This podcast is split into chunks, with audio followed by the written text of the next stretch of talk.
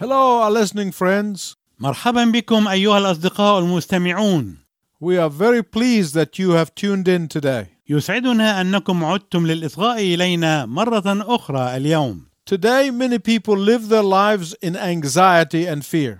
اليوم كثيرون من الناس يعيشون حياتهم في قلق وخوف They are constantly thinking about the worries that each new day will bring. وهم دائما يفكرون في الأمور المقلقة التي يحملها لهم كل يوم جديد We live a life filled with tension and stress. فنحن نعيش حياة مليئة بالتوتر والضغط And when something goes wrong, we say, Why did God do this? وعندما تسير الامور على غير ما يرام نحن نقول لماذا سمح الله بهذا Why is God silent when I need Him the most? لماذا يقف الله صامتا في الوقت الذي تكون حاجتنا فيه اليه شديده It is difficult for all of us to be able to rest in God. من الصعب علينا جميعا ان نتمكن من ان نثق تماما في الله and to be assured that God does not leave anything to chances. وان نتيقن ان الله لا يترك اي شيء لمجرد الصدف Because God does not allow any of the details in your life to fall through the cracks. لأن الله لا يسمح لأي تفاصيل في حياتك أن تتسرب في الشقوق دون عناية. God uses great things as well as small things to accomplish His purpose in your life. الله يستخدم أعظم الأشياء كما يستخدم أصغر الأشياء ليحقق قصده في حياتك. But the challenge for us is to trust Him. والتحدي الذي أمامنا هو أن نثق فيه، Because you can be sure that even when God is silent, لأنك ينبغي أن تتأكد أنه حتى عندما يكون الله صامتًا He is using difficult circumstances to work together for good to them who love Him. فإنه يستخدم كل الظروف الصعبة ليجعلها تعمل معا لخير أولئك الذين يحبونه because he is the God of circumstances. لأنه هو إله الظروف In Acts chapter 23, في الأصحاح الثالث والعشرين من سفر الأعمال we find the Apostle Paul in a Roman prison in Jerusalem. نحن نجد بولس الرسول في سجن روماني في أورشليم Do you think Paul was thinking that God had forsaken him? هل تظن أن بولس كان يظن أن الله قد تركه؟ Do you think he was discouraged? هل تظن أنه كان محبطا ويائسا؟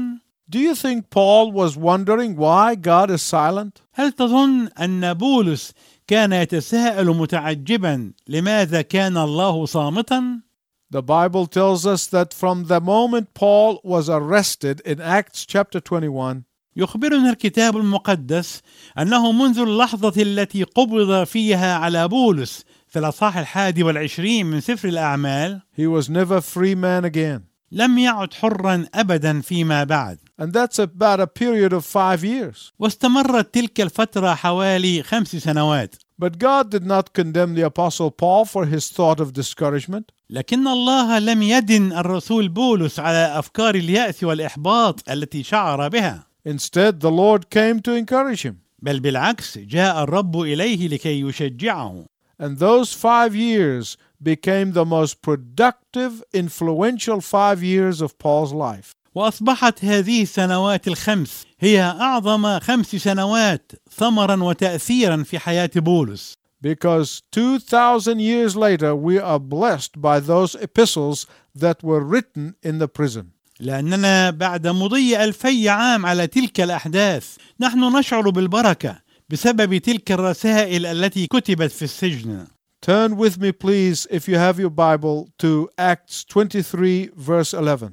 اذا كان معك الكتاب المقدس ارجو ان تتجه معي الى العدد الحادي عشر من الاصحاح الثالث والعشرين من سفر الاعمال The Lord personally came to Paul and said, Take courage, Paul.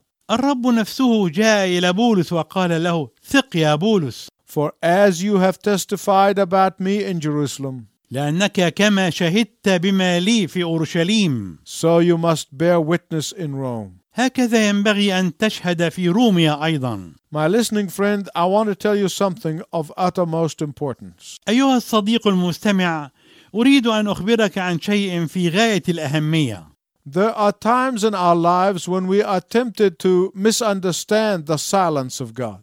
هناك أوقات في حياتنا نجرب فيها أن نسيء فهم صمت الله There are days when we confuse the silence of God for lack of caring on His part.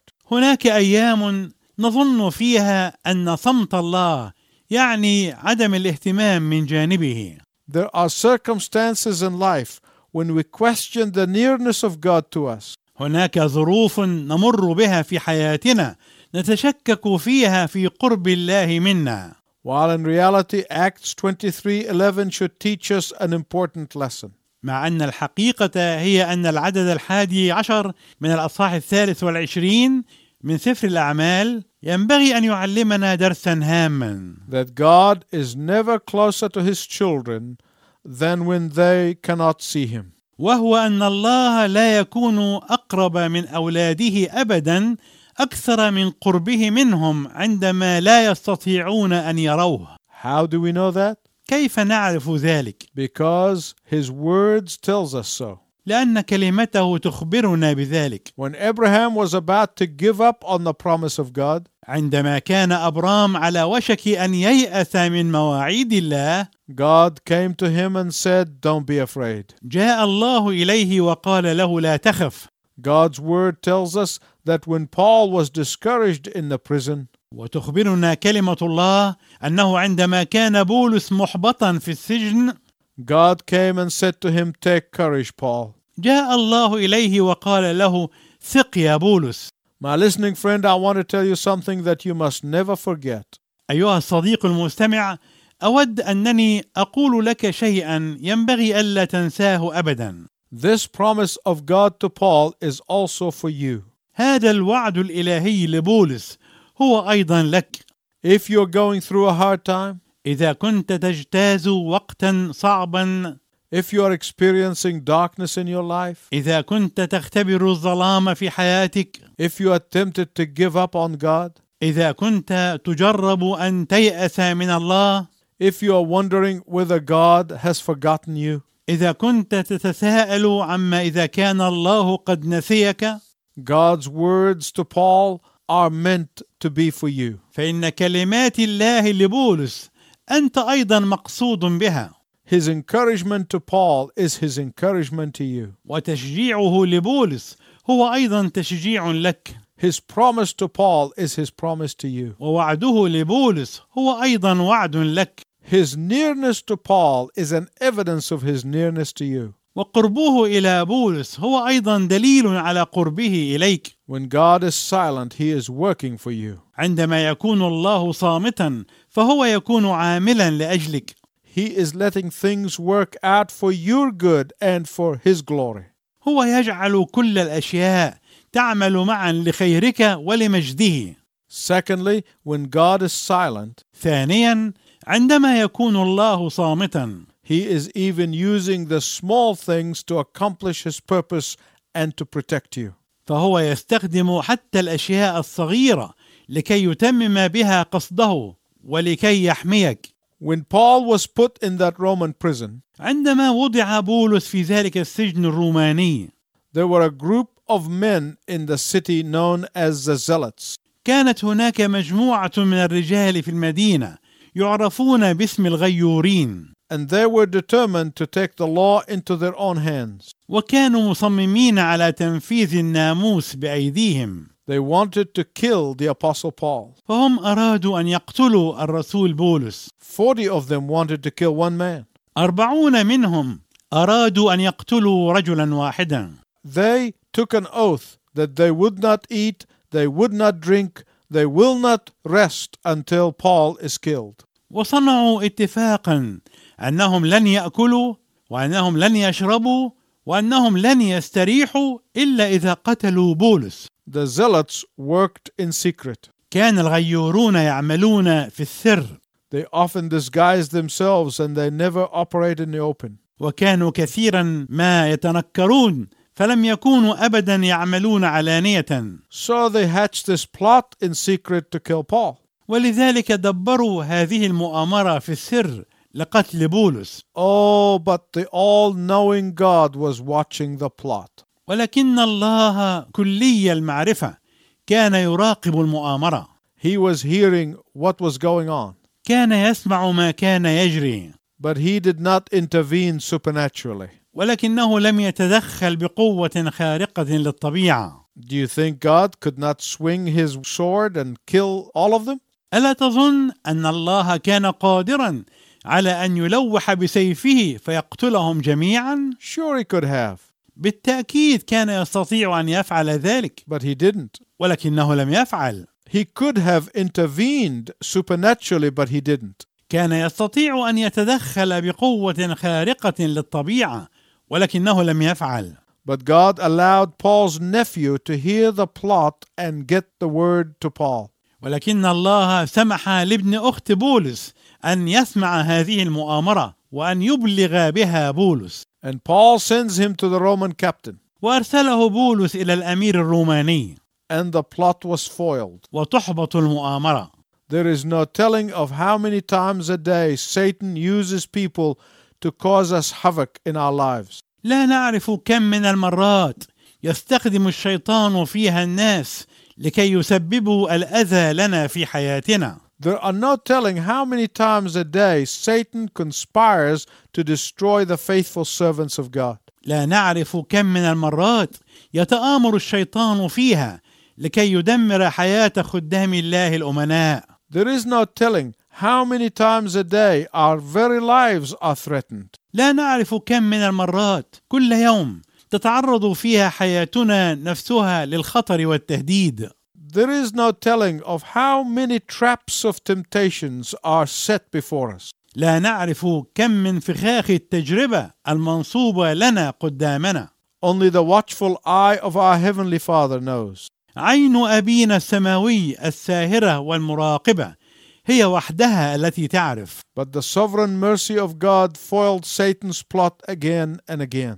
ولكن سلطة رحمة الله هي التي تحبط مؤامرات الشيطان مرارا وتكرارا And the problem is that we just take it all for granted. والمشكلة هي أننا نكتفي بمجرد الاستخفاف بها But listen to me, my listening friend. لكن أرجو أن تنصتوا إلي أيها الأصدقاء المستمعون When you put on your spiritual eyes, عندما تلبس عينيك الروحيتين you will recognize that there is an invisible war taking place. ستعرف أن هناك حربا غير منظورة دائرة And there is an army of demons plotting to destroy you. وأن هناك جيشا من الشياطين يتآمر لكي يدمرك They conspire to get you to fall into temptation. وانهم يتآمرون عليك لكي يسقطوك في التجربة، But when you cry to your Heavenly Father, ولكن عندما تصرخ لأبيك السماوي He sends a mightier army of angels فهو يرسل لك جيشا من الملائكة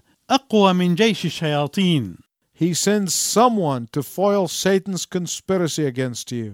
هو يرسل شخصا ما لكي يحبط مؤامرة الشيطان ضدك، And that happens time after time after time. ويحدث هذا مرة بعد الأخرى بعد الأخرى، Why does God protect us? لماذا يحمينا الله؟ So that He may give you another day to serve Him, إنما لكي يعطيك يوما آخر لخدمته. so that He may give us one more day to glorify His name, لكي يعطينا يوما اخر لكي نمجد اسمه so that He may give you one more day to be faithful in serving Him. لكي يعطيك يوما اخر تكون فيه امينا في خدمته That is why I become so concerned when I see a person continuing to live for self.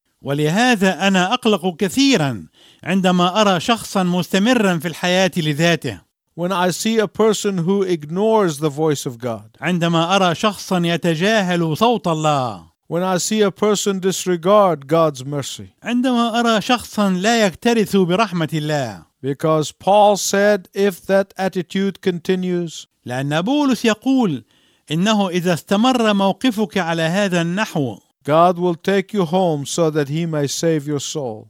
فإن الله سوف يأخذك إلى البيت الأبدي لكي يخلص نفسك.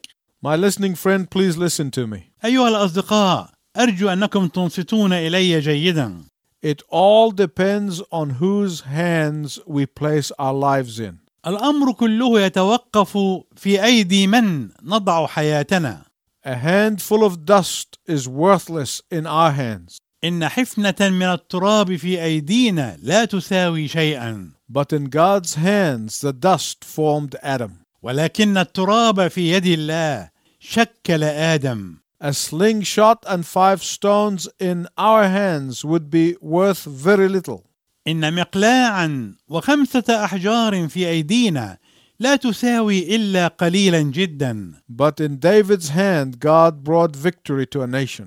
ولكنها بيد داود اعطى الله نصره للامه A staff in your hand might be worth a few dollars, عصا في يدك قد لا تساوي اكثر من بضعه دولارات but in Moses' hand it parted the Red Sea. ولكنها في يد موسى شقت البحر الاحمر And so here we see Paul's nephew, who was unnamed, وهنا نرى ابن اخت بولس الذي لم يذكر اسمه but in God's hand he saves the Apostle Paul. ولكن بيد الله خلص الرسول بولس When God is silent, he is using even the small things. عندما يكون الله صامتا فهو يستخدم حتى الاشياء الصغيره Thirdly, you can trust God because he is the God of circumstances. ثالثا تستطيع ان تثق في الله لان الله هو اله الظروف As you are listening to us by radio,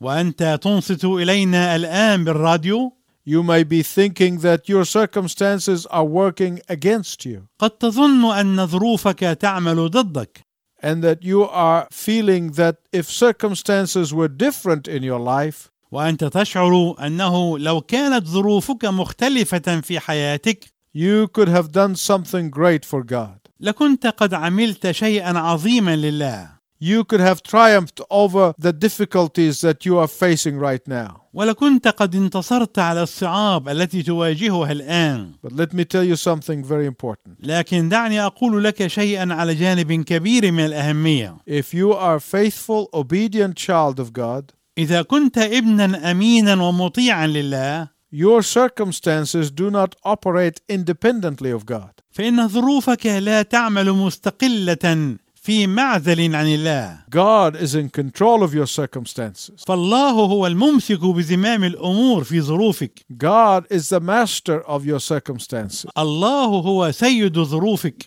Even when you know that you did some things to get yourself where you are, حتى اذا كنت تعرف انك عملت بعض الاشياء التي ادت بك الى ان تكون حيث انت God's still the God of circumstances, فان الله لا يزال هو اله ظروفك and He uses your circumstances. وهو يستخدم ظروفك He is using them right now to weave His purpose in your life. هو يستخدمها الان لينسج بها قصده في حياتك Joseph was sold into slavery by his brothers. يوسف بيع الى العبوديه بواسطه اخوته And you say, Why did God do that for an innocent man? وانت تتساءل لماذا يسمح الله بذلك لرجل بريء God didn't do it, but He did permit it.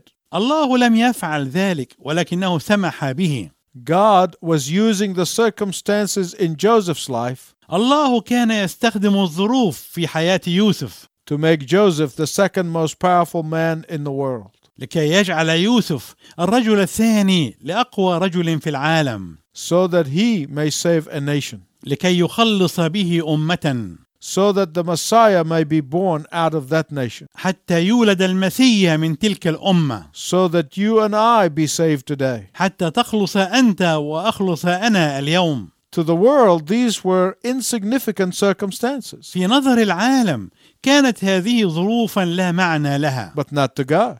ولكن الامر مختلف بالنسبه لله Things may be happening in your life that don't make sense, قد تحدث اشياء في حياتك تبدو وكان لا معنى لها but they make sense to God. ولكنها بالنسبه لله لها معنى I cannot tell you what God is doing in your circumstances, انا لا استطيع ان اقول لك ماذا يفعل الله في ظروفك but I know that God is doing something in your circumstances. ولكني اعرف ان الله لابد انه عامل شيئا ما في ظروفك And if you seem to be in darkness like Paul was, واذا بدا الامر وكانك تسير في الظلام كما كان الحال مع بولس God is leading you. فان الله يقودك If you are discouraged like Paul was in that prison, اذا كنت تشعر بالاحباط كما كان الحال مع بولس في ذلك السجن God is weaving his plan in your life. فان الله ينسج خطته في حياتك If your circumstances appear to be puzzling like that of Joseph, اذا كانت ظروفك تبدو محيره مليئه بالالغاز كظروف يوسف God is putting the pieces of the puzzle together. فان الله يجمع قطع الالغاز معا Even if you are disappointed and angry with God, حتى اذا كنت تشعر بالاحباط والغضب مع الله I know that he took all of that upon himself on the cross. فانا اعرف انه حمل كل ذلك على نفسه فوق الصليب The question is this والسؤال هو هذا Have you surrendered your life to Jesus Christ? هل سلمت حياتك ليسوع المسيح If you are living your life your way, اذا كنت تعيش حياتك باسلوبك الخاص don't expect God to weave the circumstances into a beautiful tapestry. فلا تتوقع ان ينسج الله من الظروف نسيجا جميلا مزدانا بالرسوم الجميله He only does that with his children. لانه يفعل ذلك فقط مع اولاده But today you can come to the Lord and ask to be his child. ولكنك اليوم تستطيع ان تاتي الى الرب وان تطلب ان تكون ابنا له You can say to him, قائلا له Lord, I have been living my life my way for far too long. يا رب لقد ظللت لمده طويله اعيش حياتي بطريقتي الخاصه Today I surrender to you. اليوم انا اسلم لك حياتي Help me make sense of my circumstances ساعدني لكي اجعل ظروفي ذات مغزى ومعنى because I know that you are the God of the circumstances. لانني اعرف انك اله الظروف And I pray this in your name, Jesus. وانا اصلي في اسم يسوع Amen. امين Now, after you have prayed this prayer with us, والان بعد ان تكون قد صليت هذه الصلاه معنا it is our request and our desire is that you would write to us and you tell us. اننا نرجو انك تكتب الينا وانك تتحدث معنا There are many people who are praying for you on a regular basis around the world. هناك اناس كثيرون يصلون لاجلك بانتظام في جميع انحاء العالم And they get very encouraged when they get news and letters from you. ولا شك انهم سوف يتشجعون كثيرا عندما تكتب الينا وترسل اليهم رسائلك So I look forward to getting your letters. نحن نترقب وصول رسائلك الينا Until next time, I wish you God's richest blessing. الى ان نلتقي معا في المره القادمه ارجو لكم بركات الله الوفيره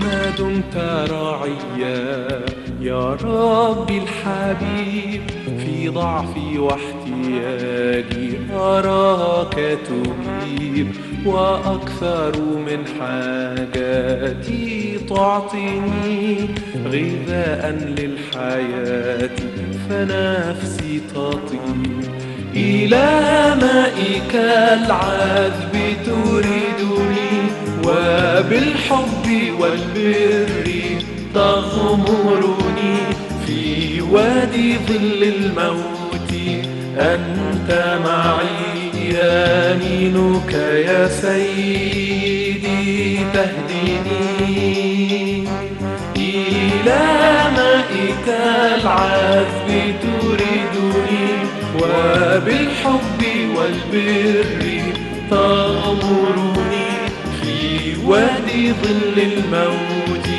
أنت معي يمينك يا سيدي تهديني Thank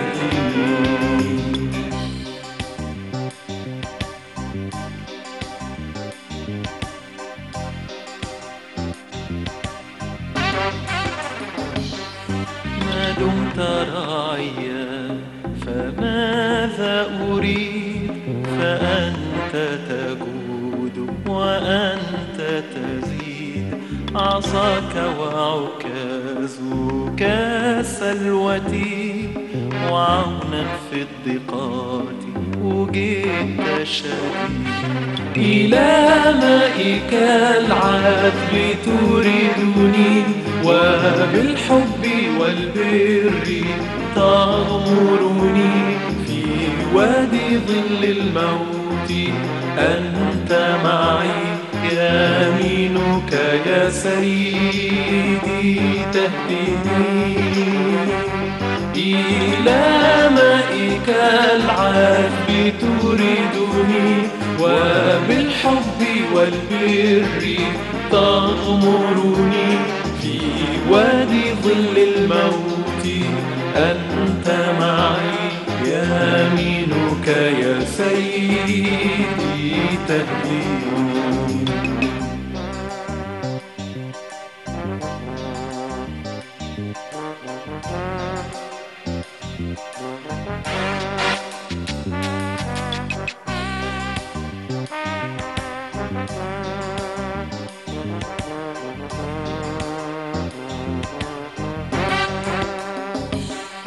ما دمت راعيا تفيض الحياة بالحمد والتسبيح إليك يا الله ترنيمتي لشخصك لذتي وحبك رجائي وليس سواك إلى مائك العذب تريدني وبالحب والبر تغمرني في وادي ظل الموت أنت معي يمينك يا سيدي تهديني إلى مائك العذب تريدني وبالحب والبر تغمرني في وادي ظل الموت